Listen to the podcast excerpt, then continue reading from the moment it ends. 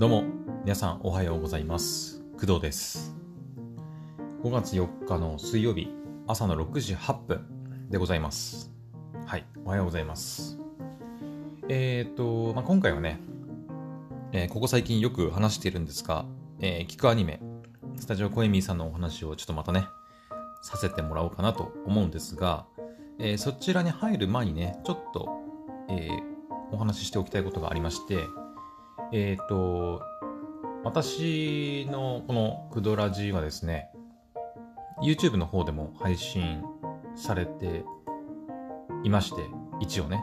はい、一応配信されていまして、でもちろんAmazon Music、Spotify、Apple Podcast、Google Podcast とかでももちろん聴けるようにはなってるんですが、私ですね、これ海外のサービスだと思うんですけど、ヘッドライナーっていうね、サービスがあって、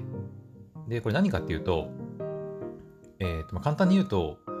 ポッドキャストを、動画化してで YouTube に自動アップロードしてくれる、サービス、サービスというかどう言えばいいのかな、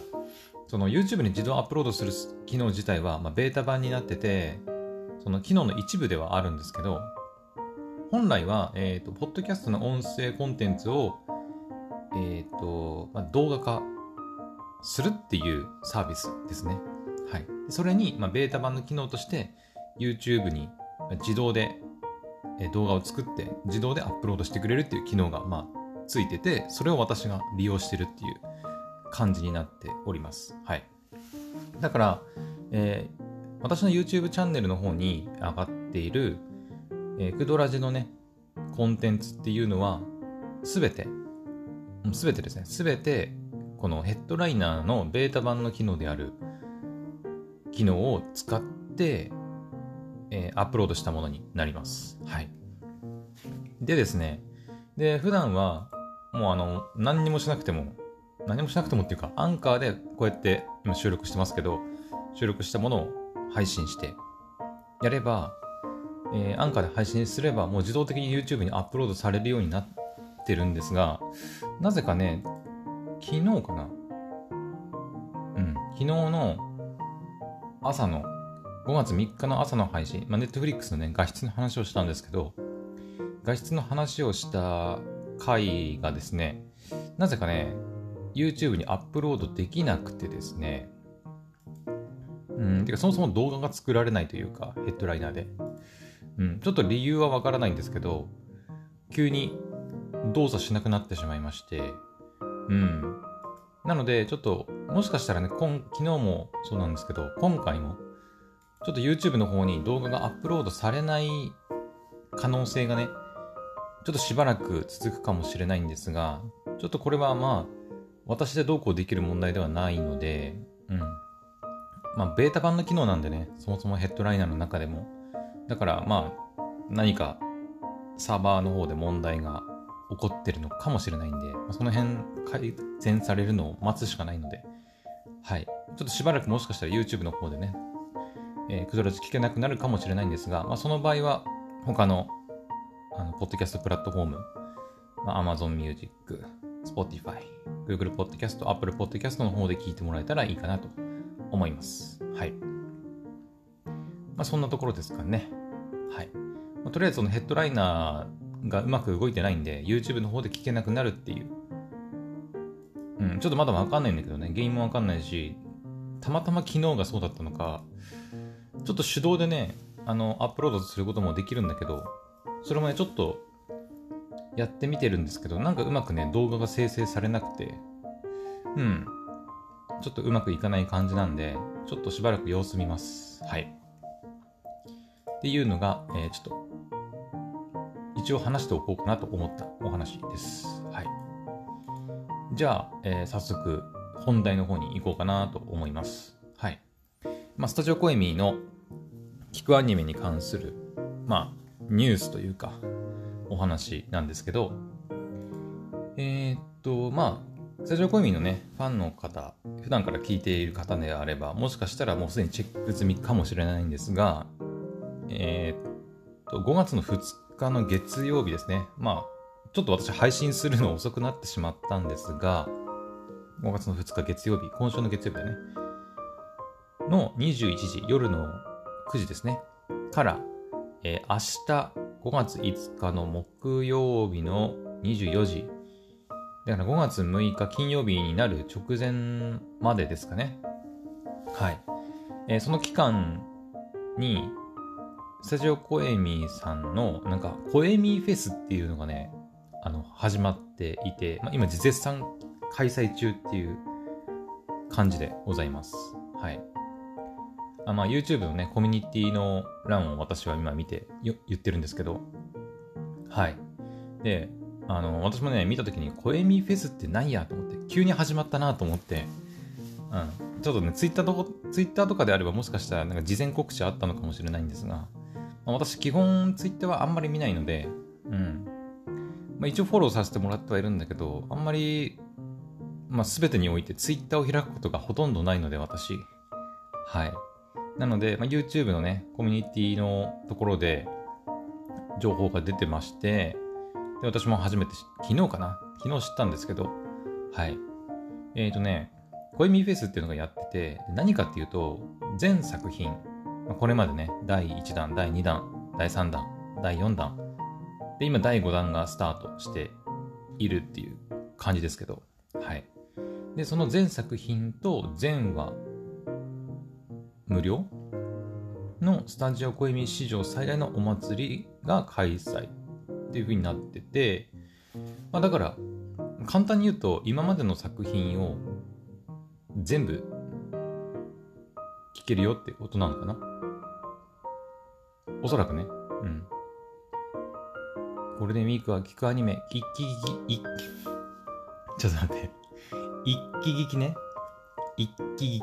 めちゃくちゃ言いにくいけどね。一気に聞くっていう意味で。聞くアニメはね、見るものではなくて、基本的には。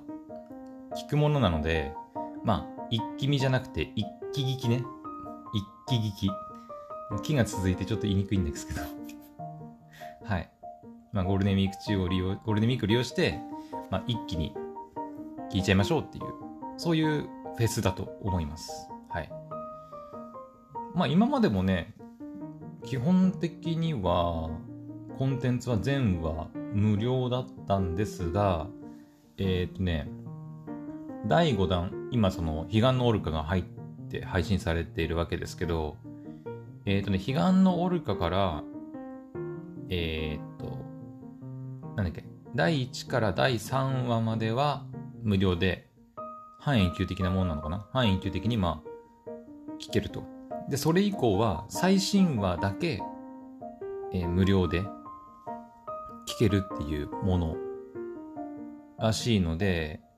ただ今、彼岸のオルカ第2話ぐらいまでしかね、出てないから、どういうことなんだろうなと思って。コエミフェスで、確かに全話無料で聴ける、全作品の全話が聴けるのはわかるんですが、なんかわざわざフェスにする意味はあるのかなっていう疑問はちょっとあるんですが、どうなんでしょう。これまでも、だって、YouTube で一応全部配信されてると思うんだが、だよね。だからオルカの第3、昨日ですね、昨日8日後君も消えるんだねの、最終話が配信されてもう終わったわけなんですけど、8日後君も消えるんだねはね、しばらく全話無料で確か聞けるっていう風に言ってたんで、だからオルカからだと思うんですよね。オルカから最新話と、1から3話が無料で見れるっていう風になってるはずなんですが、だからどっちかっていうと、そのコエミフェスだから特別無料で全部公開しますっていうよりは、あれだね、多分今後そのオルカがこうどんどんね毎週、土曜日と日曜日の夜中かに配信されるっていう風になっていくと思うんですけど、オルカからその最新話だけがさっき言ったように1話から3話と最新話だけが、無料で公開っていう感じになるので、おそらくこの期間、今週かな、今週のこのゴールデンウィークの期間がさっき言った、5月5日明日の24時を過ぎたあたりから、要はオルカのね第3話第4話が始まるわけですけど、そうなると要は有料会員とか、スポンサーシップとかその他のなんだコンテンツを買ってお金を払っていかないと、その前の、話、例えば第5話が配信されたとしたら最新話と、1から3話までが無料なんで、第4話はつまり有料会員にならないと見れなくなっちゃうってことですよね、おそらく。でつまりだから今週からその有料のやつが始まるから、今ちょうど全ての作品が無料で全部見れるよっていうことを言ってて、このゴールデンウィークを利用して全部聞いてくれっていうことなんだと私は思うんですが、どうでしょう合ってるかな。だって今まで別にだって有料会員じゃないと聞けないみたいなことなかったから、オルカからだと思うんですよね。確か前にそのねメンバーシップ始めますみたいな、これからのスタジオコエミはどうするみたいなやつがあって、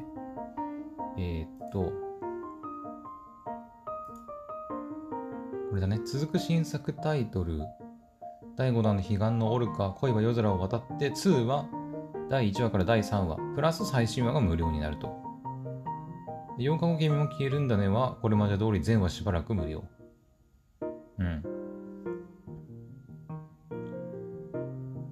ただ他の第1弾から第3弾に至っても4話以降は聞き逃しの対象になる。聞き逃し対象、あれちょっと待って、今どうなってる？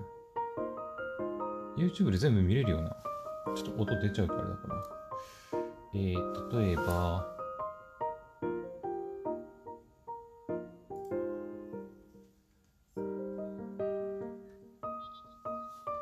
危ないね、イヤホンから音が漏れてたいや普通に見れるな。だから、今はね、コエミフェスやってるんで全部見れるようになった。そういうことかな。ちょっと今はね、ちょうどコエミフェスの期間中なんで、全部は見れるようになってるってことなのかもしれない。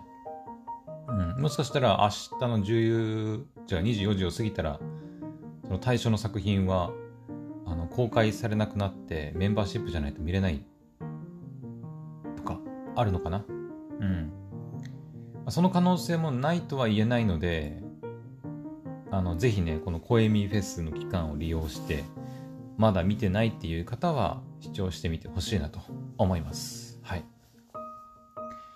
でついでに言っとくかって言ったらなんかちょっとあれだけど、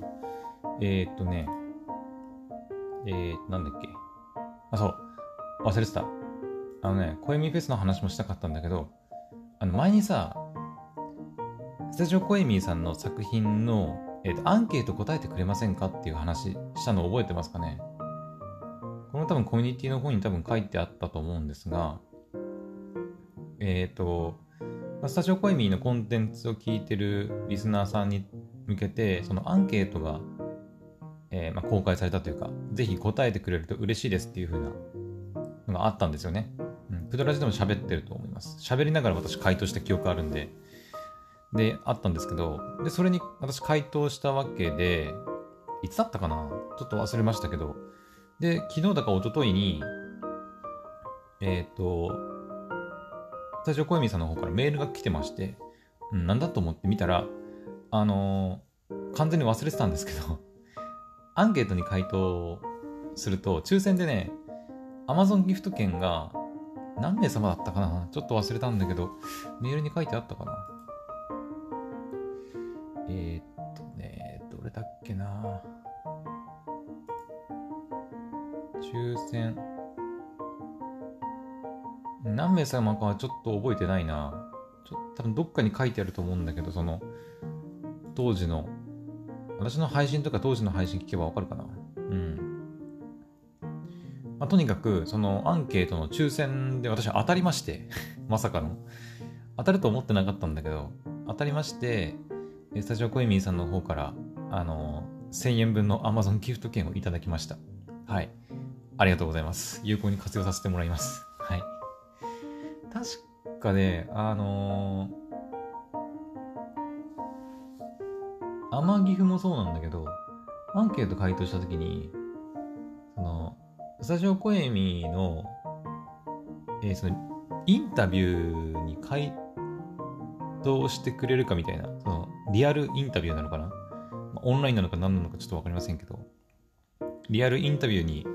答えてくれるかどうかみたいなやつ、私 OK したんですけど、それに関してはねまだ連絡はなくて、多分、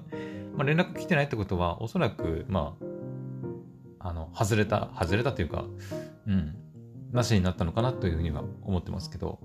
一応アマギフの方は、はい、見事当たりまして本当にありがとうございます。はい、まさか本当に当たると思ってなかったのでびっくりしました。いきなりメール来たからね。はい、っていうお話ですかね。で、そうだね、じゃあついでに話すのはちょっとあれですけどちょっとねまだ時間が早いってわけじゃないんだけど、もう17分喋ってるんであれですけど、8日後君も消えるんだねがね、昨日最終回を迎えたので、ちょっとその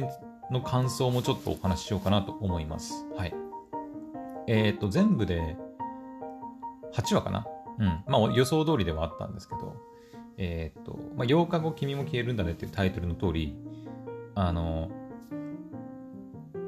一応ネタバレはしないように気をつけておきますね。イントロダクションに書いてあることぐらいは、話していきますけど、物語全体としてはその、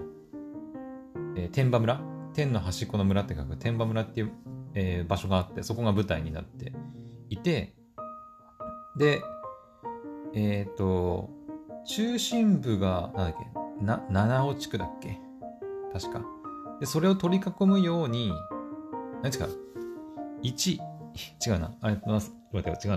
真ん中に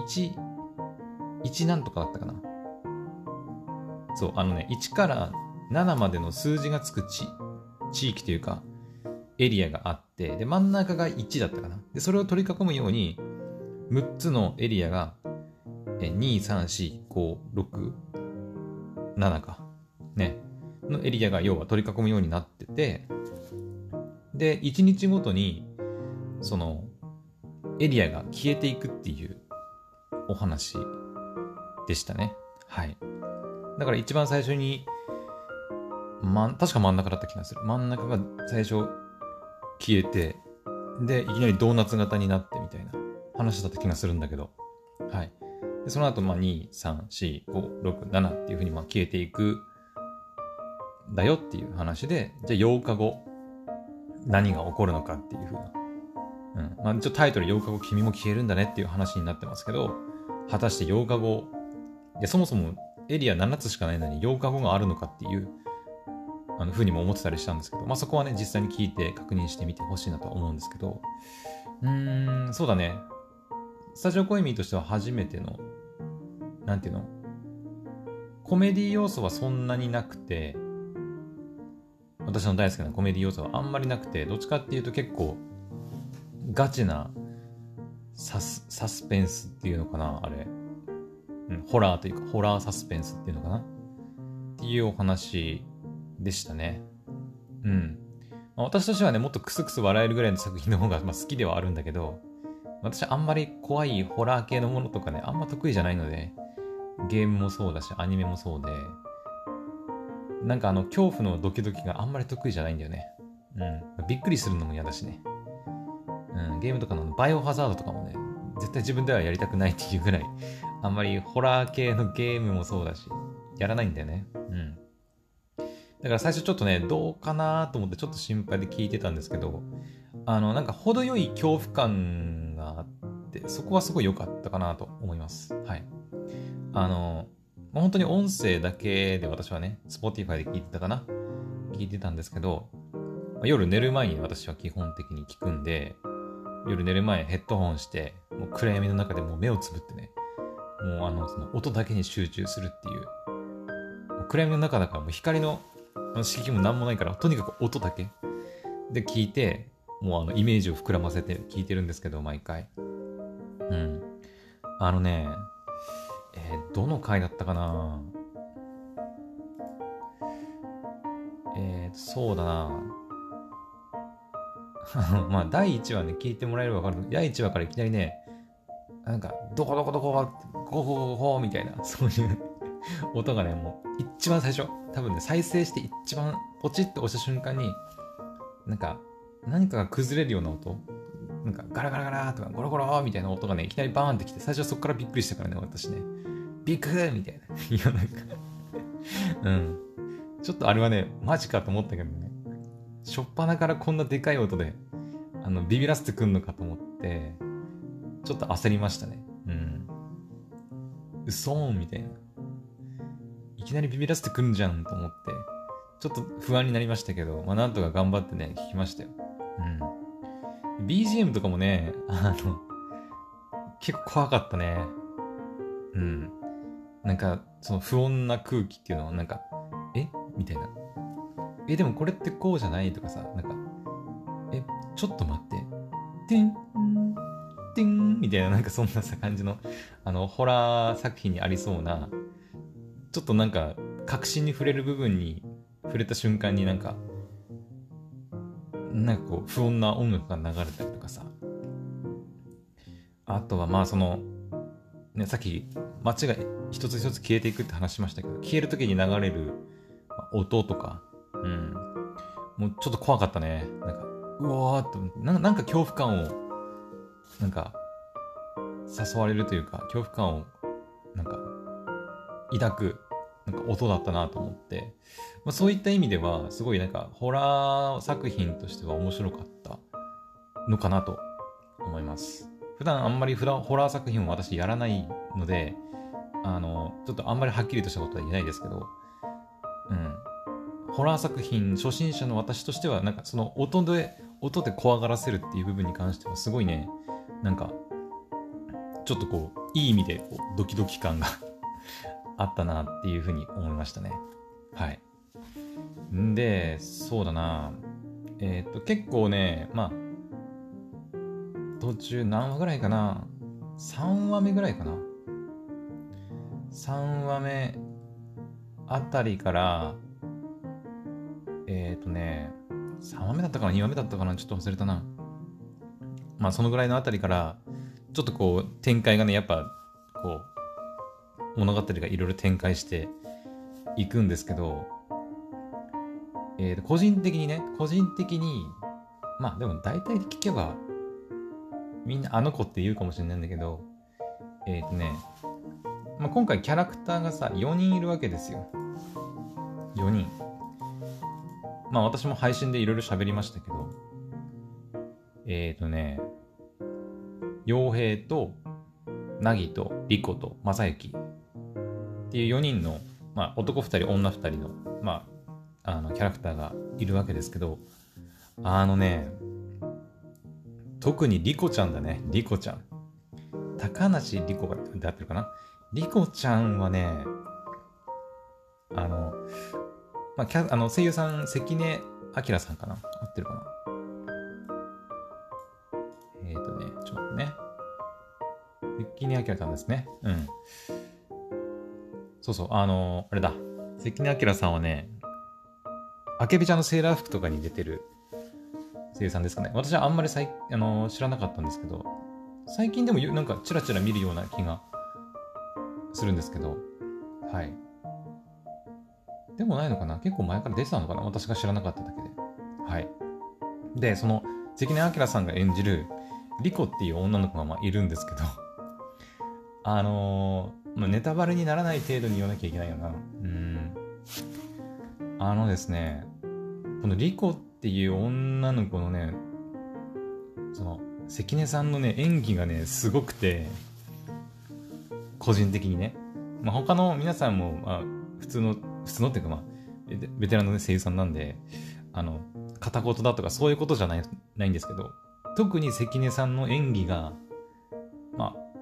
キャラの特性上、まあ、物語の特性上しょうがないというか、そういうものなんだと思うんですけど、とにかく関根さんの、ね、演技がすごかったなっていう風なあの印象ですね。聞けばわかると思うんだけど、うん、とにかくリコがねすごかったね。リコがすごいのか、まあ、関根さんがすごいのかあれですけど、とにかくその関根さん演じるリコのその、まあ、声ね、うん、にすごいね、まあ、いい意味で楽しませてもらったというか、うん、すごかった、まあネタバレにならないように言わなきゃダメだから、ま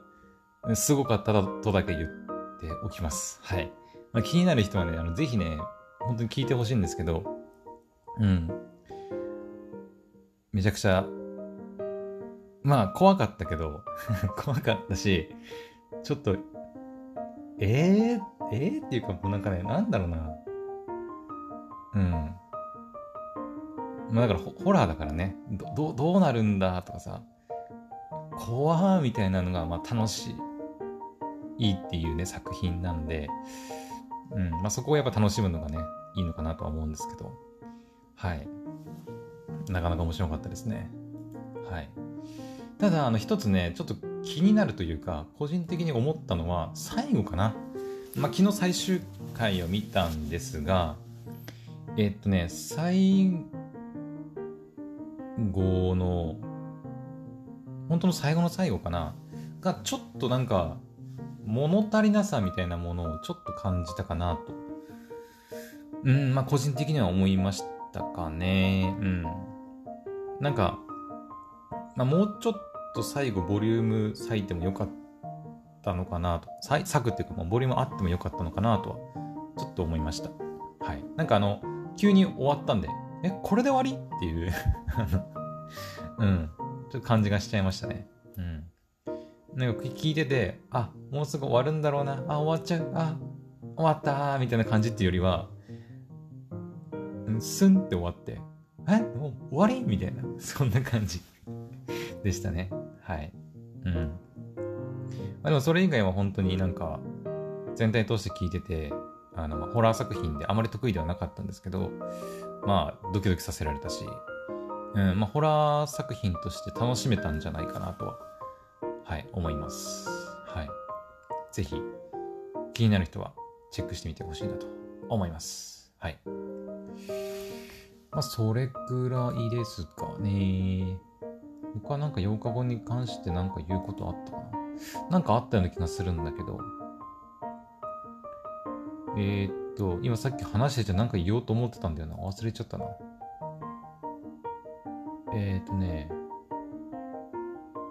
リコの演技っていうか、リコの話もしたし、あ、そうだ、あれだ、ホラーではあるんですけど、一応ね、まあ、ラブストーリーっていうのかな、うん、みたいな要素が、はい、ありまして、まあね、高校生だっけな、そう、高校生の、まあ、男女2人組なんでね、まあ、そういった話があるのは、まあ、当たり前だとは思うんですけど、うん、まあ、ラブストーリーあるんですけど、これね、私、前ね、そうか、今回の凪役の石川優さん、ね、石川優さん出てますけど、バイオレット・エヴァーガーデンっていう作品ありますよね。全然関係ないけど、まあ、石川優さんがね、声優やってるバイオレットの、まあ、バイオレット・エヴァーガーデンっていうね、作品があって、京都アニメーションの作品ですけど、まあ、あの映画をね、完結編の映画をまあ見に行ったわけですけど、一昨年だか、さらにその前かな、うん、ぐらいに見に行って、で、まあ、ボロ泣きしたわけなんですけど、バイオルテーバーガーデンも見た方ならわかると思うんですけど、ラブストーリーの要素、あるじゃないですか。バイオレットと、その、少佐だっけ？大佐？あれ少佐？だったかなそう。あるんですけど、私ですね、恋愛経験が乏しいせいか、ラブストーリーをですね、そのアニメとか、小説とか映画とかもたくさんあると思うんですけど、ゲームもそうかな。ラブストーリーの作品を、見たり聞いたりしてもですね、なんかいまいち共感が湧かないというか、なんて言えばいいのかな。わからないっていうのかな。なんですよね。だから今回のその、8日後君も消えるんだでも、ホラーではあるんだけど、やっぱラブな要素が、やっぱ恋愛要素があるんですが、ちょっとそこに関してはね、聞いてて、その、何も感じないとか、スンっていう感じではないんだけど、なんか、良かったねとか、悲しいねとか、そういった感情はね、もちろんあるんだけど、ただそれを見て、心がめちゃくちゃ動いて涙するみたいなことはね、あんまりないんだよね。あんまり。バイオレットの映画ですら、私がボロ泣きしたシーンはね、最後その、これバイオレットのネタバレになっちゃうのかな。バイオレット・エヴァーガーデンの映画の最後は、本当にバイオレットと少佐のラブストーリーでクライマックスみたいな感じなんですけど、なんですけど、なんか、確かに良かったなとかね、すごい、感動するわとは思うけど、でもそこ止まりなんだよね。感動するわと思うけど、そこで泣く人もいるわけじゃないですか。なんかラブストーリーのそういった、なんかね、シーンで泣く人もいると思うんですけど、私はね、あんまりそういったシーンでね、こう心がね、動いて泣くまでいかないんだよね。なぜかっていうか、大体理由は、おそらく恋愛経験の乏しさっていう部分がね、あると思うんですけど、そこがね、やっぱ個人的にも、それでも作品が悪いとかじゃなくて、私が悪いんですけど、ちょっとね、なんかもったいないっていうふうに、自分でも思っちゃいますね。なんかそういったシーンを見て心が動くというか、すごい良かったとか悲しいとかさ、感情がこうめちゃくちゃ動いて涙するぐらいね、感情が動くと作品もめちゃくちゃ楽しめるとは思うんだけど、私はね、なんかわかんないんだけど、その辺で心があまり動かないんですよね。別になんか恋愛したくないとか、女性が嫌いとか、なんかね、そういうんじゃないんですけど、むしろそういう話は大好きなんですけど、ラブコメとかね、だからラブコメが好きなのは多分そのラブコメってさ、悲しい話よりもどっちかというとコメディの要素が強いじゃないですか。ラブコメっていうぐらいだからね。だから笑ってればっていうか、2人のそのやりとりとかを見て笑ってれば別にね、それで楽しめるんだけど、本当の純愛物の話って、笑う要素もあるとは思うんだけど、見どころはそこじゃなくて、二人の恋愛模様とかを、ね、見て、悲しいとか、よかったっていう風な楽しみ方をすると思うんだけど、そこがね、ちょっといまいち共感できない部分なので、やっぱりね、なんか損してんなって自分で思っちゃうんだよね。はい。だから結局今回の8日後君も消えるんだねの、恋愛の要素についても、悪くはなかったとは思うけど、私個人としては、残念ながら心は動かなかったと。心が動かなかったわけじゃないんだけど、なんて言えばいいのかな。感動は薄かったという風な、感じでした。はい。それはね、おそらく聞く人によって全然感じ方は違うと思いますので、そこは自分でね、聞いて見てほしいなと思いますね。イントロダクションとかあらすじの方にね、8日後4人を待ち受ける結末にきっと涙するってあったんですけど、私は涙しませんでしたね。そのあーなるほどねみたいな感じではなったけど、まあ泣くほどではなかったな。これを言うと作品をなんかあれになっちゃうけど、単純に私がねその辺感じにくいってだけかもしれないし、うん、はい。なのでやっぱ自分でね聞いて確かめるのが一番だと思うんですけど、はい。という感じですかね。うん。いつかねそういった恋愛要素でもね心が動くほどの感動を覚えられたらいいんですけど、うん。あ、でもねテイルズ・オブ・アライズはねゲームですけど泣くまではいかなかったけど結構なんか良かった、まあ、全然関係ないけどね全然スタジオ小泉さんの作品とは全然関係ない話だけど、テイルズ・オブ・アライズは、まあ、時間かけたね、やっぱ100時間ぐらいプレイしてるから、100時間できない70時間か70時間ぐらいねプレイしてるんで、まあやっぱ思い出もあるせいか結構ゲームクリアしたときはなんかちょっと心に来るものがやっぱありましたよね。うん。だから作品にもよるだろうし、私のその時のねなんか時間のかけ具合とかさにもよるとは思うんだよ。今回のそのだって聞くアニメのやつでさ、まあ、10分前後の作品が8つかぐらいしかないから、まあ言うても1時間ちょっとぐらいなんだよね。うん。1時間半あるかないかぐらいだと思うんですけど、やっぱそれに比べたらだってテイルズ・オブ・アライズなんてもう70時間ぐらいね時間かけてもう物語を楽しんでるわけだから、やっぱそれだけやっぱ長い時間触れてるから、終わった後のねやっぱなんか喪失感って、あ終わっちゃったっていう喪失感もやっぱあったりすると思うので、まあ、一概にね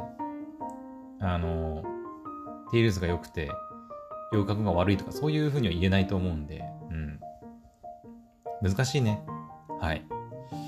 人の心を動かす作品を作るというのはなかなか難しいと思う。私にはできないからね。うん。はい。まあでもコメント欄とか見ると、やっぱね、泣いてる方、まあ、最終回のね、コメント欄見ると、泣きましたとかってね、言ってる人もいたりするので、うん。やっぱり人によっては、聞いてね、やっぱ涙してる人もいるので、うん、まあ、ぜひね、やっぱり気になる人は、自分でね、人から聞いてどうこうじゃなくて、自分で聞いてどう感じるかっていうところが大事かなと思いますので、よければ、はい。今ね、声見フェスやってますので、全話無料で聞けます。一気聞きしてください。はい。まあ、今ね、8日後君も消えるんだよの感想を言いましたけど、個人的にそうだな、おすすめなのは名前のないゲームかな。うん。なんかその今さオルカまで第5弾まで出てて、まあ、オルカはね完結してないしまだ2話くらいまでしかね出てないから、ちょっと一旦省くとして、第1弾が恋は夜空を渡って、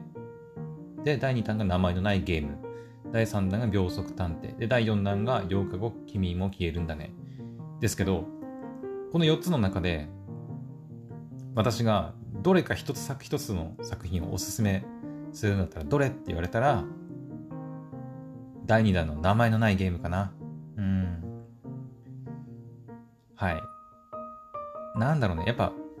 コメディの要素が強いからかな。好みの問題なんだけど、やっぱり恋は夜空を渡ってはやっぱ恋愛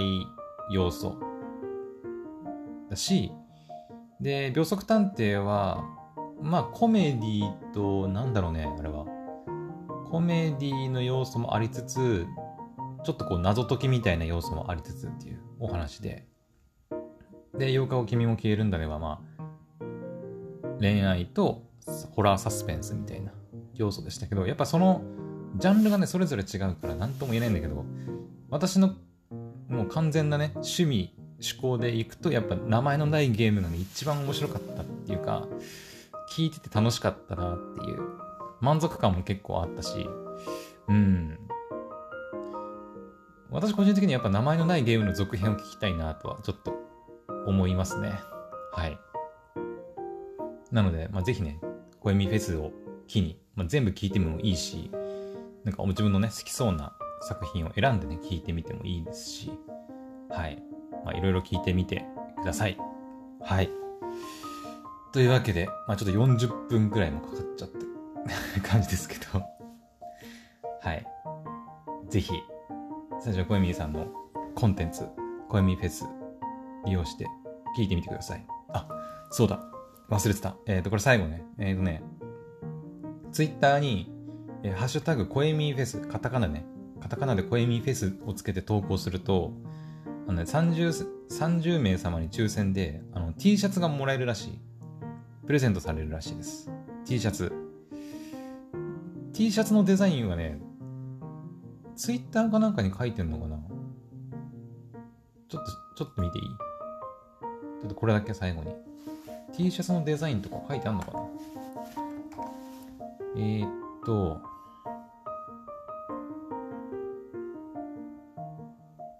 シャツ。あ、っていうか、8日後君も消えるんだねの、なんかパッケージ版みたいなやつを買うと、なんか特典エピソードがあるらしいな。なるほど。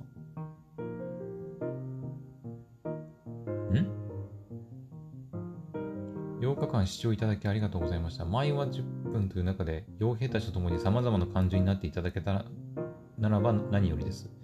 解釈が分かれる最終回と思いますが、いろいろな感想を楽しみに待ってます。ちなみに、これから視聴する人は1話のプロローグが鍵になる。1話？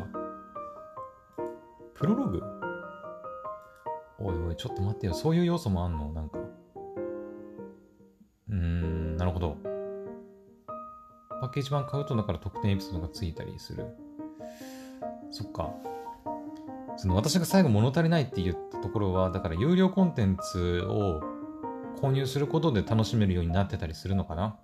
もしかしたらね。あえてだからそういう風にしてんのかもね。無料で聞ける範囲では、だからなんかちょっとこう、これで終わりっていう風にさせといて、お金払えば、実はその後続く何かがあるんですよみたいなね。のがあるのかもしれない。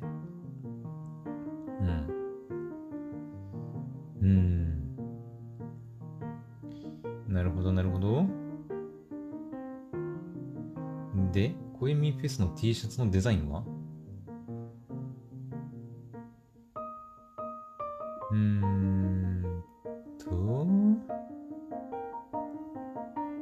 ？T シャツデザインは書いてないかな。秒速探偵を好きな方には彼岸のオルカが個人的におすすめです。なるほど。確かにそうだね。秒速探偵もだから探偵ものだから、事件が起こってそれを解決するみたいなね。